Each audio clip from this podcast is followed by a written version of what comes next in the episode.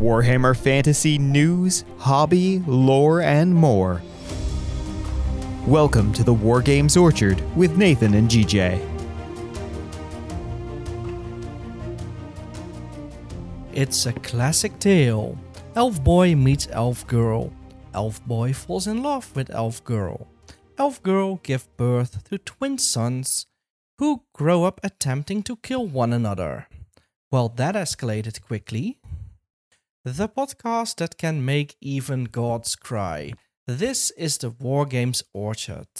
Welcome to the show. My name is G J and today we will take a look at the fifth and final of the Warhammer Fantasy fifth edition campaign packs, the Tears of Aisha. If you have listened to the previous four Campaigns of Legends episodes, you will by now know that I will be flying solo and that we use these episodes as filler so we can keep to our weekly podcasting schedule in these busy times. Because we don't yet know when this will air, we will skip over news and hobby and dive right into the main topic for today. As always, before we discuss the scenarios in this campaign booklet, we will take a brief look at the setting. Tears of Aisha pits high elves against dark elves in the northern regions of Nagarythe, the province of Ultuan, where the dark elves originated. Nagarythe is at this point a no man's land and contested by both the Witch King and the Phoenix King. They both want to lay claim to this area. Lord Melinar of House Gorath and his son Kaladin have managed to gain a foothold there. They won the trust of the Shadow Warriors and together they have reclaimed northern Nagarythe. The Dark Elf infiltrators have resisted them every step of the way, but the High Elves proved too strong. Now the Witch King wants these intruders gone from his ancestral lands. And there are a couple of lovely tales in this campaign booklet, one of which I will read out to you now. One of the oldest legends in the Elven Kingdom is the tale of the Tears of Aisha. It is said that back at the beginning of time, when the first elves were born to Aisha the Earth Mother and Kurnus the Lord of Beasts, Asuryan, the Lord of the Elven Gods, passed judgment upon their children. He decreed that the elves were to have prodigiously long lives, but in the end would grow weary of the world and die. Otherwise, said Asuryan wisely, they might begin to covet the thrones of the gods themselves. But the goddess Aisha, who loved her children above all others, wept great tears of sorrow for their fate. Vaul the Maker, the elven god of smiths, felt pity for Aisha and her children and took her gleaming tears to his forge where he fashioned them into shining gems. Then with the blessing of Lilith, the mistress of magic, he changed them so that Aisha could watch and communicate with her children when they gazed at the gems. The power of the goddess Aisha is reflected in her tears. Some of them can be used to heal, whilst others may be used to cast powerful enchantments that grant their bearers great wisdom and knowledge. Elven legends say that there were twelve of these jewels called Quil Isha or the Tears of Aisha. Though some say there were only seven, and others claim their number is two score. One of the tears is rumored to be guarded by the Swordmasters in the Great Spire of the Tower of Hoth. There, the High Lore Master is said to use it for communicating with the goddess. One is thought to be hidden in the Gaean Vale, watched over by the oracles of the Ever Queen. The Wood Elves of Loran are said to keep another of the tears hidden inside the Oak of Ages, and two of the jewels are held by House Gorath, embedded in the twin rune swords made by Vaul. Other tears of Aisha have peaceful and protective powers, but these two were marked with the runes of Dominion. Whoever held both of them could command loyalty from all around him. These blades were used in the Forgotten Wars when the very gods fought against each other. These warriors fought alongside the gods and performed great deeds with the help of the Tears of Aisha. Now this little story continues on for a little bit about the blades and about how they have tremendous spiritual importance to all the elves, including the Dark Elves, and that the Dark Elves also seek way to communicate with Khaine, their bloody, uh, bloody-handed god. Um, the legions of the Witch King are waiting for an opportunity to capture any of the Tears of Aisha, and it is because the tears are kept in these secret places, safe from the black talons of the Witch King, um, that he has not got them yet. Now, these two swords will feature heavily in the campaign setting and in the story that we are about to embark on. Now you also know where the title of the campaign um, derives its name from, the Tears of Aisha. These are these jewels set in two swords. And these two swords were held by the um, the House of uh, Gorath, the High Elf House of Gorath. Now, like the other four campaign packs, we only have very sparse information about when these events took place. There's a small prologue, and that takes place in the two hundred fiftieth year of Finnubar the Seafarer, the eleventh and current Phoenix King, and yes, we do disregard the end times here. In this year, he decided that the High Elves would try to take back Nagarythe, and this two hundred fiftieth year of his reign translates to the year twenty-four thirteen in the imperial calendar, or a little bit over a century before the present day. In this prologue, Melinar of House Gorath brings his two ancestral swords and starts this cam- campaign in the following years. Melinar then later gets two sons, Caledor and Kaladin, and the oracles of the Gaean Vale. I hope I pronounce this right. I'm not an elf player from the very start, so I might mispronounce all these names, but these oracles, they prophesied that neither of the twin would die until they died at the hands of each other, or until one died at the hands of the other. That, Lord Melinar thought, would surely never happen. In time, each got one of the swords with a tear of Aisha, and there they diverged paths. Caledor became a hunter and a warrior, and Kaladin went to train as a mage. When the time came, Melinar appointed Kaladin as the heir of House Gorath because he, as a wizard, was deemed the wiser of the two. Caledor was outraged. Why should his brother, who was away in Severy all the time, be chosen rather than he who was such a fierce warrior and who had protected their holdings for all those years? Caledor became more and more bitter and hateful towards his brother, and several of the nobles uh, They they followed him, they had his back. Soon Caledor's anger grew so strong, and on a dark and stormy night he boarded a small vessel with his followers. He claimed to have heard rumor of a dark elf raiding party and that he was going to head them off, but Caledor did not return, and after a week he was presumed dead.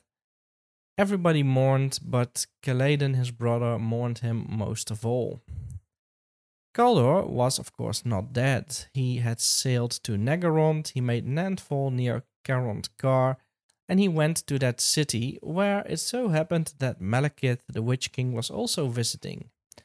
Caledor was brought before the Witch King, told his tale, and he made a deal. Caledor would offer his knowledge of House Gorath in exchange for dominion over the Shadowlands under the Witch King. Caledor was sent to be trained as a Dark Elf noble for fifty years, in which time he became a true Dark Elf. Now it was the time to take back Nagarythe from his brother. He took the Black Ark, Harbinger of Pain, and he sailed back to Ulthuan. And just at this point I want to read out another snippet of from the campaign booklet. From atop the command bridge of the Black Ark, Harbinger of Pain, Caledor surveyed the coastline of Nagarythe with cold, calculating eyes. He had made his plans carefully, considering every possibility. He had been diligent in his studies, careful in his preparations. He had mastered the twelve movements of the poisoned sword that the Dark Elf's master assassin had taught him. He had learned the tactics of Hotek, Gramoth, and other great Dark Elf generals of the past. He had handpicked his men from amongst the best and most resourceful of the Nagarythe.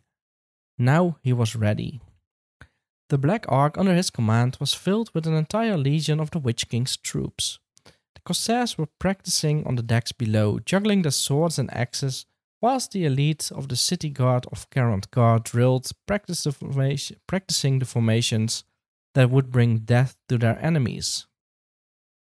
Manic witch elves, the brides of Khaine, sharpened their deadly poison swords, and on the lowest decks the cold ones grew restless in their cramped surroundings. Soon the dark elf nobles would mount and ride them into battle against their hated high elf cousins. The thought of his former kinsman made Caledor seethe with rage.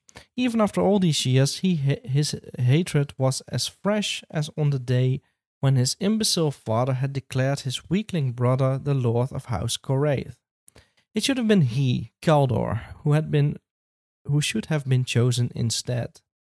He had bled for the people of his land. He had fought battles against dark elf infiltrators. The terrifying chimera had roamed the plains, killing its inhabitants, but Caledor had hunted it down and slain it. He had deserved the dominion of House Gorath, but no, his feeble brother, who had spent his time studying poetry while he had defended the holdings of their house with his life, had returned. His father, impressed with the nonsense of Kaladin, had been fooled into thinking that this top, this fop from Hoeth could do a better job at governing their lands.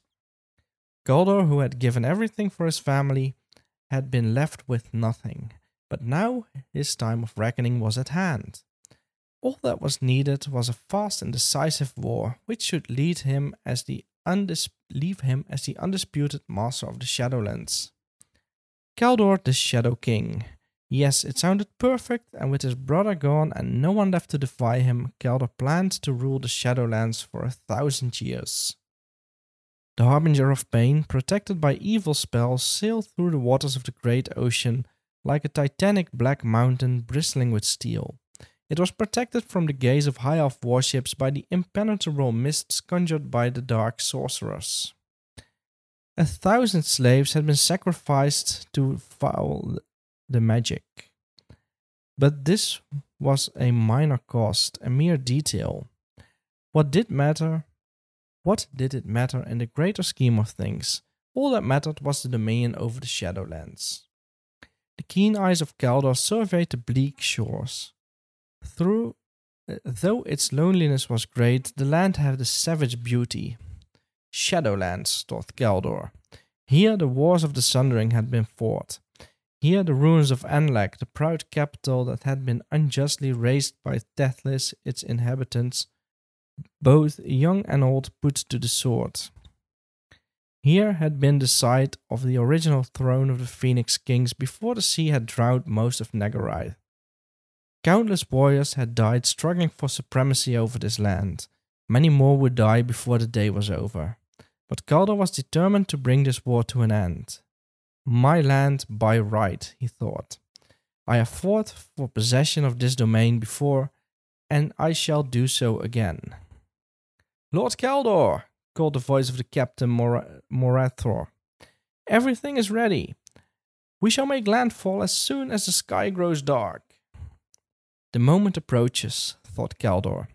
Now the darkness shall fall and never leave again. Truly the Shadowlands are aptly named. This story leads us to the first scenario, called the Blooded Shores. Though we cannot say for certain in which year the Harbinger of Pain arrives at Ulthuan, we do know that it was at least fifty years plus the time it took for the brothers to grow up. I assume that it was several decades, but I must confess, I don't know too much about the elven races and their lifespans and stuff like that. So uh, this is just me guessing. However, if that guess is correct, that would put these events somewhere in the last half century before the present date.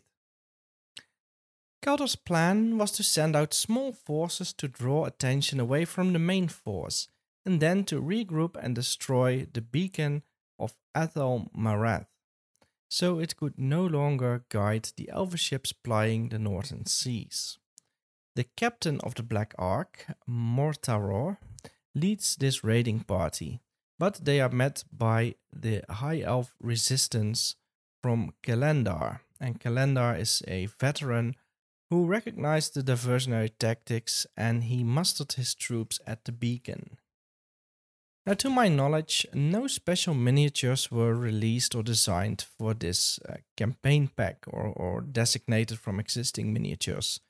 So you would have to use a generic High Elf and Dark Elf heroes to represent them. Now, it doesn't specifically say which High Elf book to use. Uh, there are two, one for fourth edition, one for fifth edition.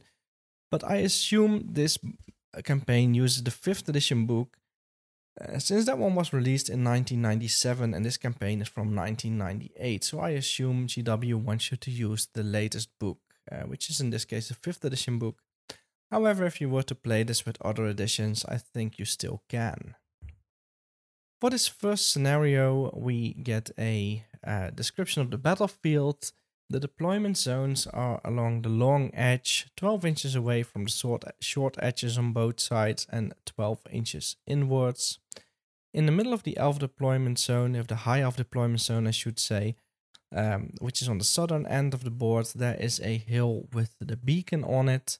That is one of the paper models that was supplied by this campaign pack. Furthermore, you will need a wood, a couple of hills, one of which is half in the deployment zone of the Dark Elves, and two areas of rock. Um, they all separate the two elven factions. The High Elves need to deploy first, and then the Dark Elves get the first turn. The game lasts for five turns unless the sudden death victory conditions are met.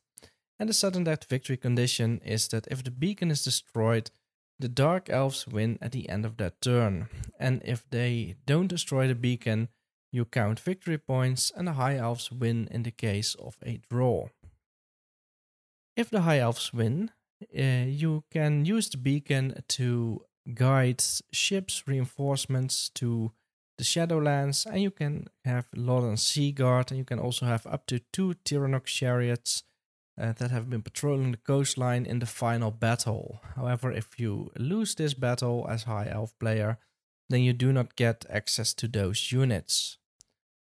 Now, the beacon, to destroy it, it has a toughness of six and ten wounds, and it can be attacked by uh, shooting, by magic spells that have a strength value, and you can destroy it in hand-to-hand combat. For the scenario, you get two battle scrolls, one for the Dark Elves, the Black Ark Reavers, and one for the High Elves. And as you will see with the battle scrolls for uh, these battles, for these uh, first three scenarios of this campaign, they have a special rule where you can include up to five hundred points of reinforcements. And those reinforcements, they can be chosen either from a select list or from a list that's already available to you. However, the cost of these reinforcements will be deduced from the t- points total, uh, will be deducted, I should say, from the points total for the final battle. So, your final battle, you will have a force of three thousand five hundred points for both the High Elves and the Dark Elves. Should you use, say, one thousand points over those three battles, then you can only have a twenty-five hundred point army in your final battle. The Dark Elf force consists of one thousand two hundred fifty points plus up to five hundred points of reinforcements if you decide to use them. Your army is led by Mortharor, and Mortharor is a, high, uh, a Dark Elf hero. He has a movement of five, weapon skill six, ballistic skill six, strength and toughness four, two wounds, initiative eight, three attacks, and leadership of nine. Um... He is a, a captain of the Black Ark Corsairs. He costs one hundred ninety-nine points. He's equipped with a hand weapon and the Sea Dragon Cloak, which gives him a five plus unmodified save. As a magic item, he has the Dragon's Claw, which is a razor-sharp Dragon's Claw that he can use in combat. The claw can rip any armor apart. It gives him a plus one strength bonus and an extra minus three armor save penalty in hand-to-hand combat. So that would make his total minus uh, total armor save penalty a minus five. He is strength four, that is up to five, and then you get an additional minus three armor save. And furthermore, this item causes D three wounds, so he's a real can opener. His special rules are that he is cruel. Mortharor's cruelty is legendary even amongst his own kind, and the Dark Elves are the cruelest of all the inhabitants of the Warhammer world. A unit suffering casualties caused by Mortharor must make an immediate panic test, so terrible is death at his hands. Apart from this uh, lovely chap, you get to use zero to one Dark Elf Sorcerers. They are magic level one. He can use dark magic and he may be on foot or ride a dark steed. He can carry a single item up to fifty points. You can have for your units a champion, one champion for each unit, and the champion can have one magic item worth up to twenty-five points. For your regiments you can choose zero to one units of Cold One Riders, zero to one War Hydra, zero to one unit of Dark Elf Scouts, any number of units of Black Ark Corsairs, one of which may carry a magic standard up to twenty-five points. You may include any number of units of Dark Elf Warriors and any number of units of Crossbowmen. And your reinforcements, they may be chosen from any of these units listed here on this battle scroll. The High Elf force is a little bit larger, consists of fifteen hundred points, and you can also use up to five hundred points of reinforcements if you should wish to do so. The Elves are led by Kaladin, the um, High Elf veteran, and Kaladin, he is a High Elf hero. He has the stat line of a High Elf hero plus an extra leadership point. So he's movement five, web skill, ballistic skill six, strength and toughness four, two wounds, initiative eight, three attacks and leadership of ten. He is the general of the Defenders of the Beacon and he costs one hundred eighty-five points. He's equipped with a hand weapon, heavy Ithilmar armor, a shield and a spear. This, um, it says here that he has a two plus save for heavy armor, shield and a barded steed, but it, it does not say further in this battle scroll that he is mounted. Nor does it give you the profile for his steed, so I assume that is a typo. There are several typos in these battle scrolls that I have uh, found during these campaign pack reviews. Kaladin has a single magic item, which is the Spear of the Shores. This is the heirloom of Kaladin's family. It gives him plus two attacks in hand-to-hand combat, and he gets an uh, plus one bonus to his strength, so that will make him strength five and five attacks. Also pretty decent for an elven hero. Apart from Kaladin, you can have also zero to one mage, magic level one, that can use high magic. It is either on foot or ride an elven steed, and he can have a single magic item worth up to fifty points. And you may choose a champion for each of your units, and each champion can have a magic item with a value up to twenty-five points. The regiments you can include are zero to one units of Silver Helms, one of which, well, there's only one, but this unit it can have a magic standard up to fifty points. You can have zero to three units of Shadow Warriors, any number of Ellyrian Reavers, High Elf Spearmen and High Elf Archers, and your reinforcements. You can choose them from a different list. They can either be zero to one Tiranoc Chariots or any number. Um, well, no, it is also another typo. It says here just Shadow Warriors, but then it says in the text that you may include one unit of Shadow Warriors. So in total, you can have up to four units of Shadow Warriors, I guess.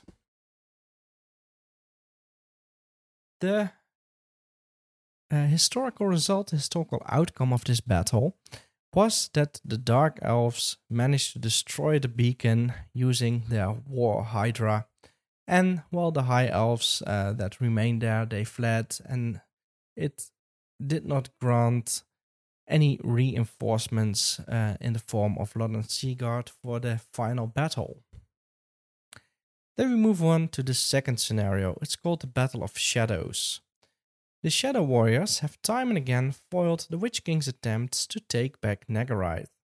Caledor knew that he had to take them out before they could warn his brother and rob him of the element of surprise. Therefore, Caledor sent Khaldath the Black, the master assassin of Karond Kar, with a force of assassins, scouts and dark riders to the hills of Adran. Ad- Adran? Adran. Well, to those hills. Unfortunately for Caledor, there were some great eagles that spotted him, and they warned the Shadow Warriors of his coming at the very last minute. The Shadow Warriors' camp was already surrounded, but the Shadow Warriors, led by Alatar, were ready to defend themselves. This is an uh, unusual setup for a battlefield in that the High Elves deploy in a circle with a radius of eight inch, which the center of which is the exact center of the battlefield. And the Dark Elves, they, apply, uh, they deploy along the western edge, the short edge, and along the northern and southern edges up to eight, uh, no sorry, up to twelve inch from the eastern edge. Their deployment zone is eight inches deep.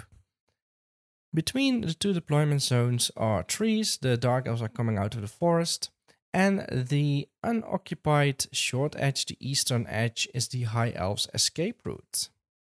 The High Elves deploy first, they get no special deployment rules for scouts and stuff like that, and then the Dark Elves, they get the first turn.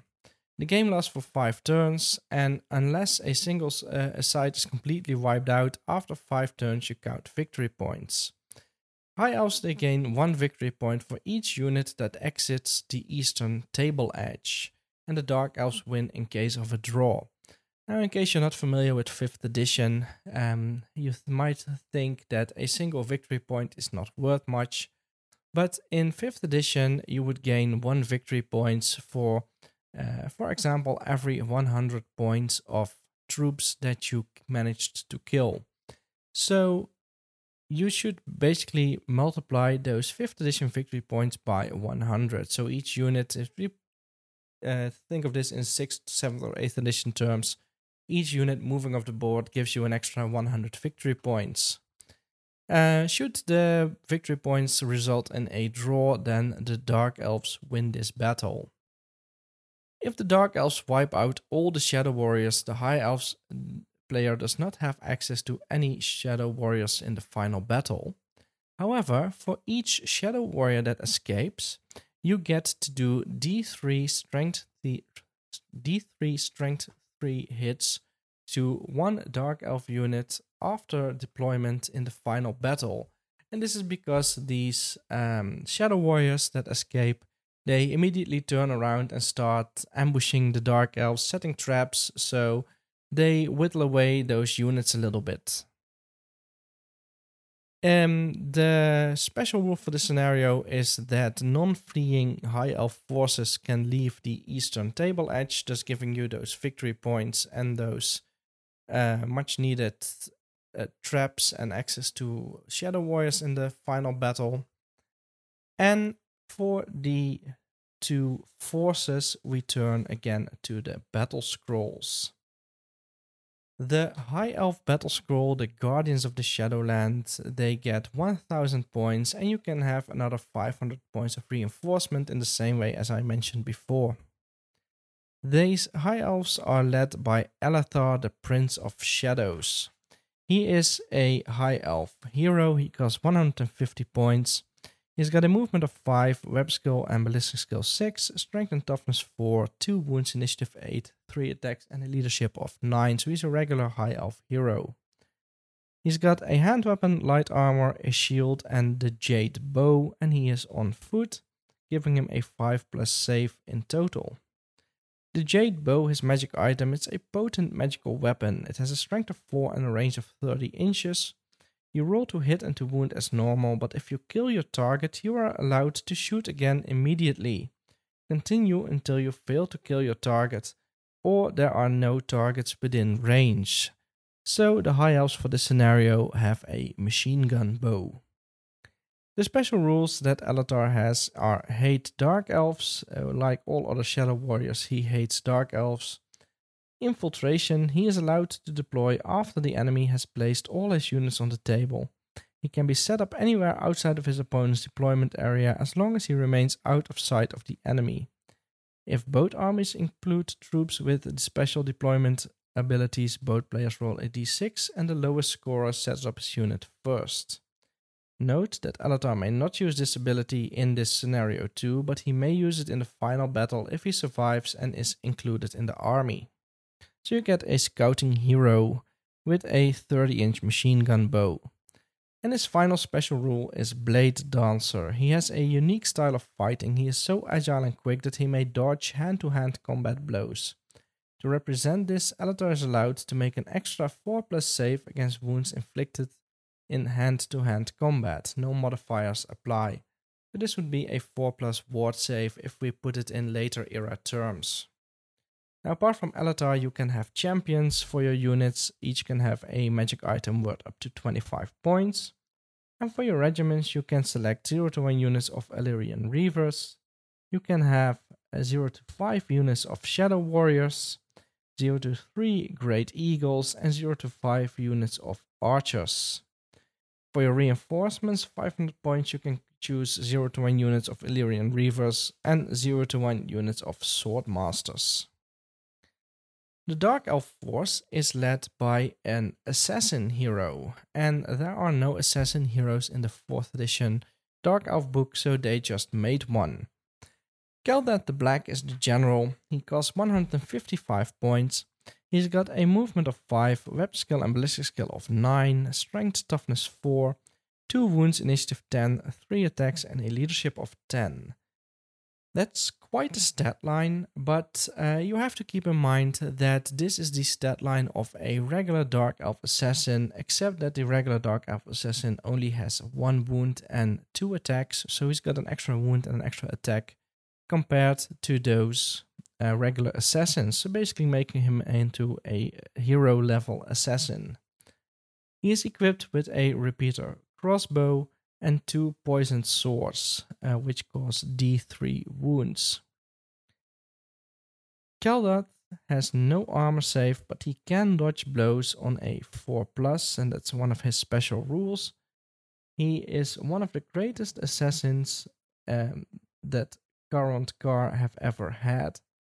His inhuman swiftness and lightning reflexes allow him to dodge any wound caused by shooting or in hand-to-hand combat on a d six roll of four plus, so also giving him a four plus ward save against uh, shooting and close combat, not just against close combat. Kaladin has one more special rule, which is Arrogance. His arrogance is legendary and it knows no bounds. He is always ready to accept any challenge to personal combat made by an opponent. This is his favorite style of fighting, so he will gain plus one on all of his two-hit rolls. So get this guy into a challenge. Apart from Kaladin, you can have uh, a champion for each of your units, which can have a magic item worth up to twenty-five points. You can have also zero to four assassins, each of which can have a magic item up to twenty-five points. For your regiments, you can select zero to one units of Dark Riders, zero to one units of Harpies, and zero to one units of Witch Elves, and those Witch Elves can have a magic standard up to fifty points. Furthermore, you can have any number of units of Dark Elf Scouts, Dark Elf Warriors, and Dark Elf Crossbowmen. And your reinforcements, five hundred points, can be chosen from this same list. The total Dark Elf army consists of one thousand two hundred fifty points, and the High Elf army consists of one thousand points. I don't know if I mentioned that. So the balance is this time tipped in favor of the Dark Elves by two hundred fifty points. The historical result of this battle is that the Dark Elves won, but several of the Shadow Warriors escaped, wreaking havoc on the Dark Elf supply lines and uh, setting traps and doing all kinds of nasty stuff that you know and love the Shadow Warriors for. Scenario three is the defense of Eagle Pass. The main Dark Elf force marched over the Plains of Twilight towards the Annuline Mountains, while the Scout made diversionary attacks to draw away High Elf patrols. Caledor went straight towards the hidden mansion of House Gorath, where his brother was mustering forces. To get to the mansion, he needed to find the hidden pass and open the magically sealed gates, and that's where his knowledge came into play. He still knew the secret password, and this is of course the reason why you should regularly change your passwords and not wait for fifty years. Saying the password opened up the way to the pass, and the pass was heavily defended. So what Kaladin did is he sent his fastest shock troops to try to overrun the defenses. In rallying the steadfast, the captain of the Eagle Pass garrison knew that he could not retreat without giving up his lord and his own family. He had to make a last stand. He sent out a warning and then prepared a shield wall across the entire pass. The Dark Elf force was twice as strong, but they would hold as long as they could, buying time for their families to escape and for their comrades to prepare. This battle is fought also on a regular rectangular battlefield. Along the southern edge is the high elf deployment zone. It's twelve inches uh, deep, and you have to stay twelve inch away from the short edges. Uh, this is mirrored on the north side for the dark elf deployment zone, and along the short edges, the east and west edges, are impassable cliffs. There are a couple of fields of boulders between the two deployment zones, and two more fields of boulders or two walls or other obstacles are in the high elf deployment zone, each twelve inches from the center and eight inch from the table edge. Uh, these are the defensive positions that, um, what was his name again in Rallian, managed to set up quickly. The Dark Elves deploy first because the High Elves see them coming up the pass, and the High Elves then get the first turn. The battle will not last for a set number of turns, but it will last until there are no unbroken High Elf units left. Even if the High Elves survive, the main force of Caledor will eventually push through and kill the survivors. So even if the Dark High Elves manage to defeat the Dark Elves, um, the people in the pass will still die. The only victory condition is if all the High Elves are either killed or fleeing. And the reason why this is, is because the longer the High Elves manage to defend the pass, the better the victory gains will be. If the High Elves manage to guard the pass for less than five turns, they will have no benefits in the final battle, and the warriors have perished in vain. If the battle lasts for five turns, the High Elves doggedly defend the pass long enough for Kaladin to prepare an adequate battle line. High Elf player automatically receives the first turn of the game in the final battle. If you manage to hold off the Dark Elf force for six turns, Then the uh, you may shoot with one of your missile-armed regiments before the start of the battle in the final scenario, but only after deployment is complete. So you get a free round of shooting for one of your missile troops. And if you get to uh, seven or more turns, then the magnificent efforts of the defenders of Eagle Pass will descend into legend. So courageous was their defense that Kaladin had enough time to deploy his troops at leisure. In the final battle, the entire Dark Elf army is deployed before the High Elves. And it does not specifically say so, but I do assume that G- these are um, uh, cumulative. It, it does allude to that in the battle scroll for the fourth scenario.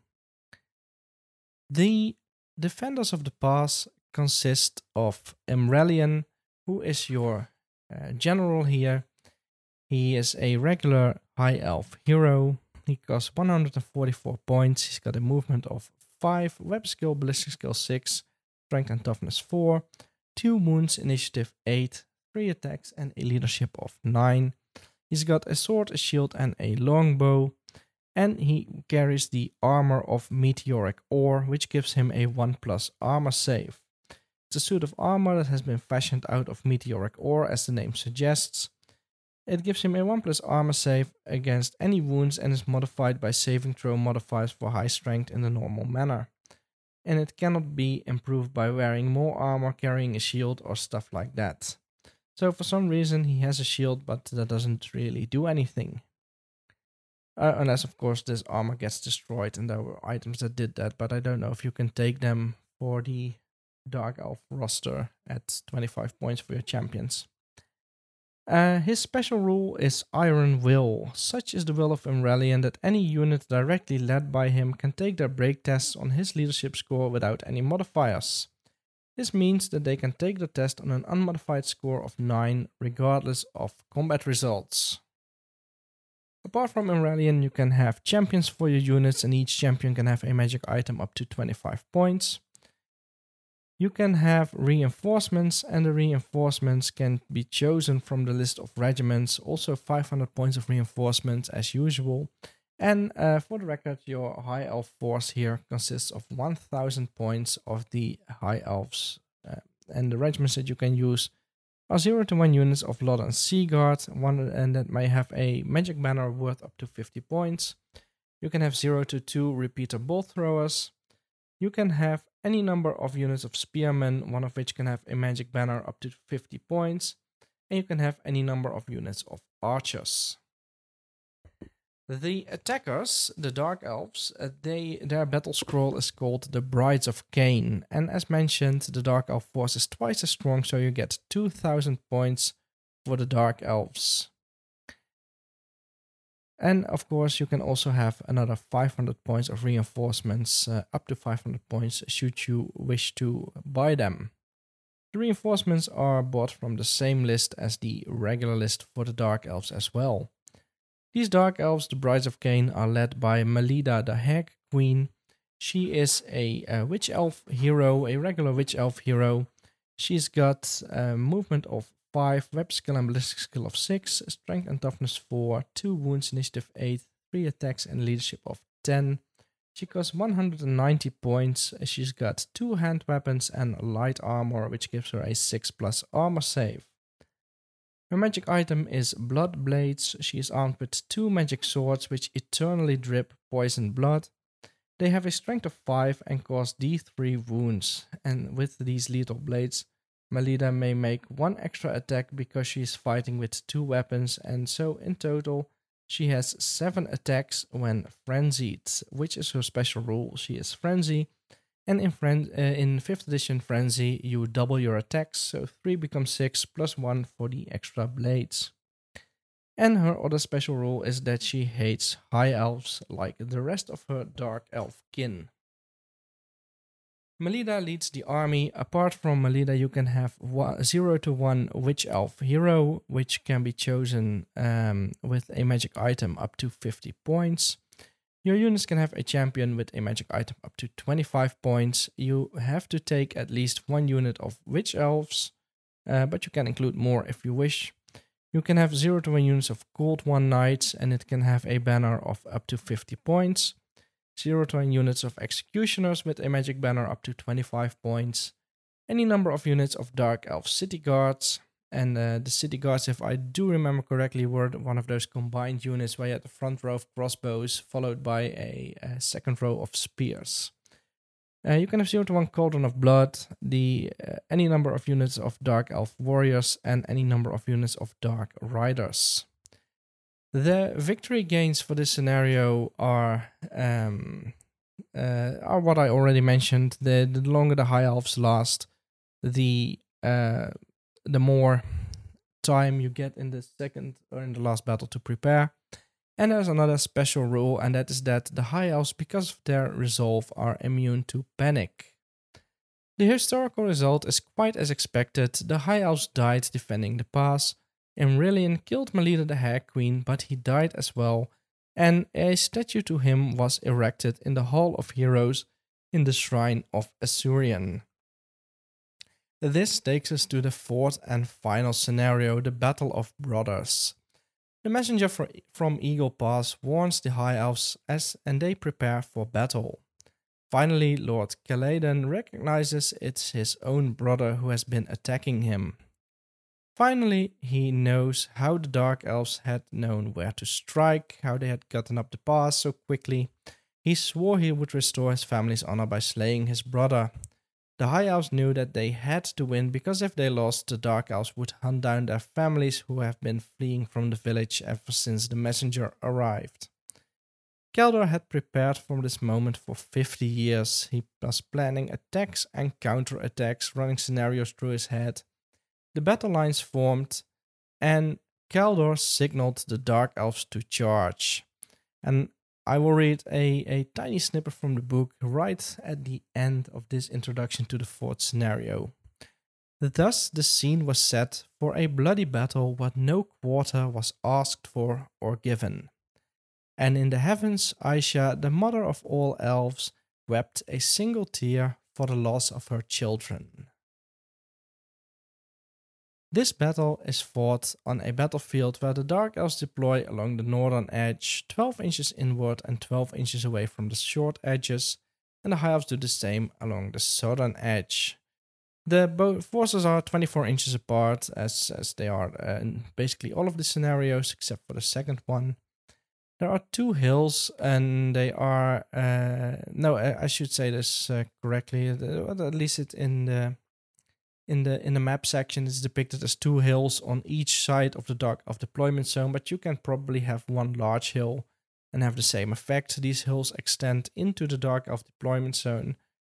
Along the western edge is a forest uh, that creeps up towards the center, and there's a watchtower. And in the High Elf deployment zone is the mansion, and these are both paper models that came with the uh, Tears of Aisha box set. Across from the forest and uh, on the other side of the battlefield, touching the northeastern corner of the High Elf deployment zone, is a field of boulders.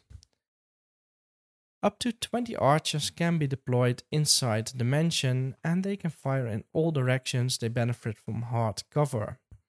Now, if the High Elves held out for seven turns, the Dark Elves have to deploy first, and if they did not, the Dark Elves uh, start with one unit, and then the High Elves do one unit, and then you... Um, go back and forth until all units have been deployed. The first one to finish deploying may use any of these remaining uh, drops in, in quotes to move one of his units up to four inches, but no closer than eight inches to the enemy, as we have also seen in other scenarios in other campaign packs. There are no special deployment rules for scouts, and, so, and that's uh, those kinds of troops. They have to be deployed as uh, regular troops. And if the defenders held out for less than five turns, uh, in the book it says three is another one of those errors, the High Elves go first. If they did not, then you have to uh, roll off to see who goes first as normal. The game will last for six turns or until the special victory conditions are met. And these victory conditions are if one of the two sides, one of the two armies, Uh, gets possession of both of these swords with the Tears of Aisha, that player will win at the end of the turn. Now, the only way that this can happen is if one of the brothers slays the other brother in single combat. If this does not happen, then you resort to victory points and the High Elves win in the case of a draw. Do you remember that prophecy that we mentioned at the very beginning? Well, that's a special rule for these characters, because Kaladin and Caledor can only die at the hands of the other. So the only way for this uh, battle to end, for the general to die, is if the two main characters end up in single combat. If the High Elves win, the Black Ark will retreat, and more High Elf troops and Shadow Warriors can rush in to defend Nagarythe. If the Dark Elves win, the Black Ark will land, and it will become a permanent fortress and an outpost for the Dark Elves, so that Malekith finally has a foothold there, and that will bode very badly for the High Elves. There are no special rules for this scenario except for the one I just mentioned about the characters. We have the two armies here, and each army consists of thirty-five hundred points. Unless you've already uh, used up some points for reinforcement, then they are deduced from this, um, this, this roster. For the High Elves, your character is Kaladin. He is the Lord of House Gorath, and he leads the High Elves as your general. He costs three hundred forty-one points. He is mounted on an elven steed, and Kaladin's got a movement of five, a weapon skill seven, ballistic skill seven, strength and toughness four, three wounds, initiative nine, three attacks, and a leadership of ten. He is a uh, regular dark, uh, sorry, regular elven general, regular high elf general, except that he has one less attack than an elven general normally would. He's mounted on a regular elven steed, so his movement of five is actually nine. He is armed with a hand weapon and he only rides his elven steed, so his um, save is a five plus. His magic item is Death Singer, which is the um, uh, the magic weapon, the uh, the one with the Tear of Aisha. Uh, the other one, the one carried by the Dark Elves, is uh, Doom Singer. So Death Singer, the twin blade of Doom Singer. At the beginning of each hand-to-hand combat phase, roll a d three. You may add the result to your strength, weapon skill, or attacks. So you can, um, yeah, just, uh, I don't think you really need to boost the weapon skill of seven, especially not in a normal fight. But giving him some extra attacks at strength four, or maybe upping those attacks if you're fighting something big like a Hydra, could really work. Kaladin is well versed in the ways of sorcery, and he is a level two wizard who uses high magic. He's got the special role Blade Master. He is one of the most gifted pupils of the Swordmasters of Hoth, which means he has an extra four plus special save, an extra four plus ward save in hand-to-hand combat to represent his unmatched ability to block sword strikes. Another special role he has is Wrathful. As soon as Kaladin saw his brother leading the Dark Elf army, he realized how the Dark Elves had managed to cause so much grief. He has made an oath to purge his family name by slaying his brother or perish in the attempt. If Kaladin is in combat with his brother Caledor, he will get plus two strength of his hits. If possible, Kaladin will always challenge Caledor to single combat. And the final special rule, the one I already mentioned, is called Destiny. As the prophecy of the oracles of Aisha revealed, Kaladin can only perish in battle if he is slain by his brother. To represent this, he may never lose his last wound or be slain by spells or magic items. The only exception is if he is in combat with Caledor, in which case he may be slain as normal. He may be broken in battle and caught and pursued by another enemy, but is considered to be badly wounded rather than killed. In this case, he is removed as a casualty and victory points are rewarded as if he was slain. So, for your army, you can select, as usual for these um, battles, a whole lot of characters that we have already seen in previous battles. You can have Kalendar, but only if he survived the first battle, and if the High Elves were victorious. You can have Alatar, but only if he survived the second battle. You do not need to win this battle if you want to use Alatar. It is sufficient that he survived. So that's a nice exception to the rules. You can have zero to one level three mage. He's the advisor of Lord Kaladin. He lo- uses high magic and he may have one magic item worth up to fifty points. He may either be on foot or ride an elven steed. You can have zero to one battle standard bearers. He can have a magic banner worth up to one hundred points, and he may be on foot or in an elven chariot or on an elven steed. You can have other heroes chosen from the High Elf list, and each hero may have a magic item worth up to fifty points. They may ride elven steeds, and as usual your units can have a champion equipped as the rest of the unit, and each champion can have a magic item up to twenty-five points. For your regiments, you may select zero to one units of Swordmasters that can have a magic standard up to fifty points. You may have any no- number of units of Silverhelms, and one of which may have a magic banner up to fifty points. zero to one units of Dragon Princes with a magic standard up to seventy-five points. You can have zero to one units of White Lions, which can have a magic banner up to twenty-five points. zero to three units of Shadow Warriors, but only if at least one Shadow Warrior unit survived the second battle. So you need to have at least one unbroken Shadow Warrior running off the the east, uh, eastern table edge or, or holding out until the number of turns run out.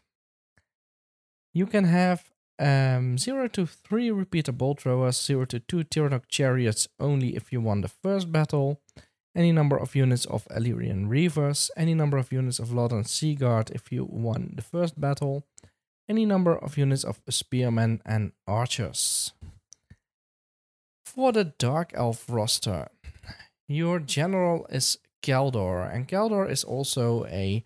Uh, he's got the stat line of an elven general, but instead of losing one attack as his brother did, he gained one weapon skill compared to the regular elven general. He costs two hundred thirty points, he's got a movement of five, weapon skill eight, ballistic skill of seven, strength and toughness of four, three wounds, initiative nine, four attacks, and leadership ten. He is also mounted on a steed, on a dark steed, so that movement of five of his is also in effect nine. He's got a sword, heavy armor, and shield, and he rides a dark steed, giving him a three plus armor save. His magic item is Doomsinger, the twin of Deathsinger. It is decorated with one of the jewels called the Tears of Aisha. At the beginning of each hand-to-hand combat phase, roll a d three, and just as his brother, you may add the result to your strength, weapon skill, or attacks. And with a weapon skill of eight, I see even less value of adding the strength, of adding the bonus to your weapon skill. Um, and uh, since he's already got one attack more than his brother, I think you want to go for for strength here. Um, although, well, maybe attacks is even better if they're in single combat because of that four plus uh, ward saving combat. Anyway, um, let me know what you did when you field them. He's got some special rules. Bitter hatred. Caledor truly hates his high elf kinsman for robbing him of his hereditary title and lands. He hates all high elves, but this does not prevent him rerolling all missed hits at the beginning of any hand-to-hand combat phase, uh, n- not just at the beginning of the first one as normal. So this is a little bit worded a little bit um, silly. But it basically is is the rule that they can that he can always reroll all missed hits at the beginning of any hand-to-hand combat phase, if I interpret this correctly. Such is the hatred Caledor feels towards his brother that he will always accept the challenge of single combat against him, and he will always issue if Kaladin does not. So uh, both brothers have to issue a challenge against each other. And he's also got the same rule, Destiny, which says that he can only lose his last wound to his brother, and the same thing with if he flees or, or is caught, then you get his victory points. But he is considered to be just badly wounded. As a famous character dressed in black armor once said, it's only a flesh wound. Apart from Caledor, you can have zero to one Master Sorcerers, and a Master Sorcerer is the level three wizard. Uh, he can have a magic banner, uh, sorry, magic banner, not a magic banner, a magic item worth up to fifty points. He can be on foot, on a dark steed, or on a cold one. You can have zero to four Assassins, but only if you were victorious in your second battle. Any assassin may have a magic item up to twenty-five points. You can include a Morath, uh, Mortharor, sorry, I'm messing up all these elven names today. Uh, Mortharor, the um, uh, the ship's captain, if he survived the first scenario and the Dark Elves were victorious. You can have other heroes um, if you won the first scenario, and if you did not win the first scenario, you are limited to one additional hero. Each hero may be given a magic item up to fifty points. And the heroes may be on foot, on a dark steed, or on a cold one. You may include Kaladin the Black, the Master Assassin, in your army if he survived the second scenario. And if the Dark Elves were victorious, you may include Melinar in your army, but only if she survived the third battle and the Dark Elves were victorious. And you can have a Battle Standard Bearer carrying the personal banner of Caledor. Uh, it has it, this was not actually described. It has the device of the Black Sea Dragon on it. It was also the way how Kaladin recognized that it was his brother that, who he was up against. The banner may be a magical standard up to one hundred points, and the battle standard bearer may be on foot, on a dark steed, or on a cold one. You can have a champion for each unit in your army, and the champion can have a magic item worth up to twenty-five points. Moving on to regiments, you can have zero to one units of executioners, and they can have a magic banner up to fifty points. The same for the unit of blackguards, uh, zero to one and a magic banner up to fifty points. You can have up to one units of harpies, you can have up to three war hydras, up to three repeater bolt throwers. You can have zero to one units of cold one knights with a magic banner up to seventy-five points. And you can have any number of units of the following: uh, Dark Riders, Witch Elves, one of which may have a magic banner up to fifty points. Black Ark Corsairs, Dark Elf Warriors, Dark Elf Crossbowmen, and Dark Elf City Guards. Now the historical result for this battle is that Kaladin managed to kill his brother Caledor. He takes his sword and uh, he secures the lands for the High Elves. Thus we come to the end of the Tears of Aisha campaign, and what a sad story that was.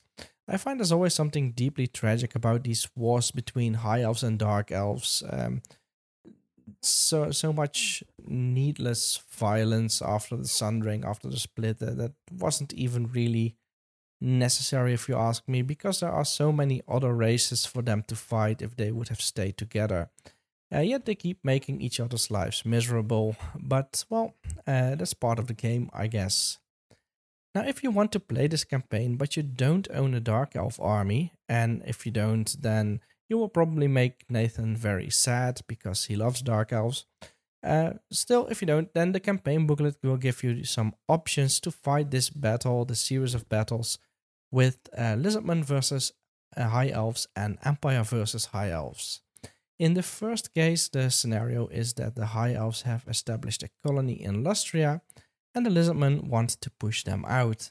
And in the second scenario, the High Elves have control of the uh, trade routes to Cathay, and the Empire attack one of their outpost fortresses, so their own ships can sail to Cathay unopposed. And these both sound like lovely scenarios to play out, very cool narratives, and Um, well, I think I don't have time in my life to just play all these five campaign packs, let alone do them with alternative armies. Something I might not have mentioned before is that even though you are given lists for these alternative armies of units that you can use, it does not give you uh, characters with special rules. It says you have to make those characters yourself. And I think in fairness, you would probably want to make these and um, do so with your opponent's permission, uh, so that you and your opponent both know what you are up against and what you have made. Well, that's it for this episode. I hope you enjoyed our little walk down Nostalgia Lane with these five campaign packs. Please let us know which one is your favorite. Have you ever played one? Or have you maybe played them all? Are you planning on playing them in the near future, for example this upcoming summer?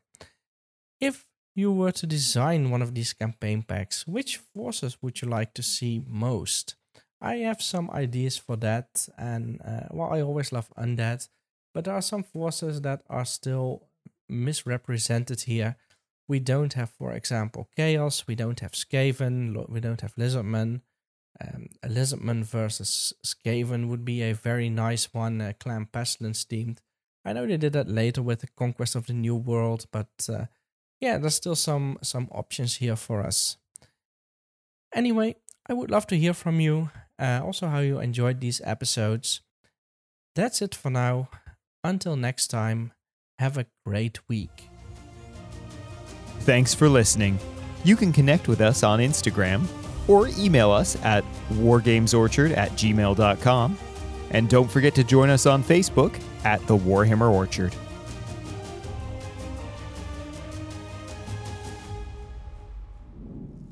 Know ye now, the time of mortals has come to an end.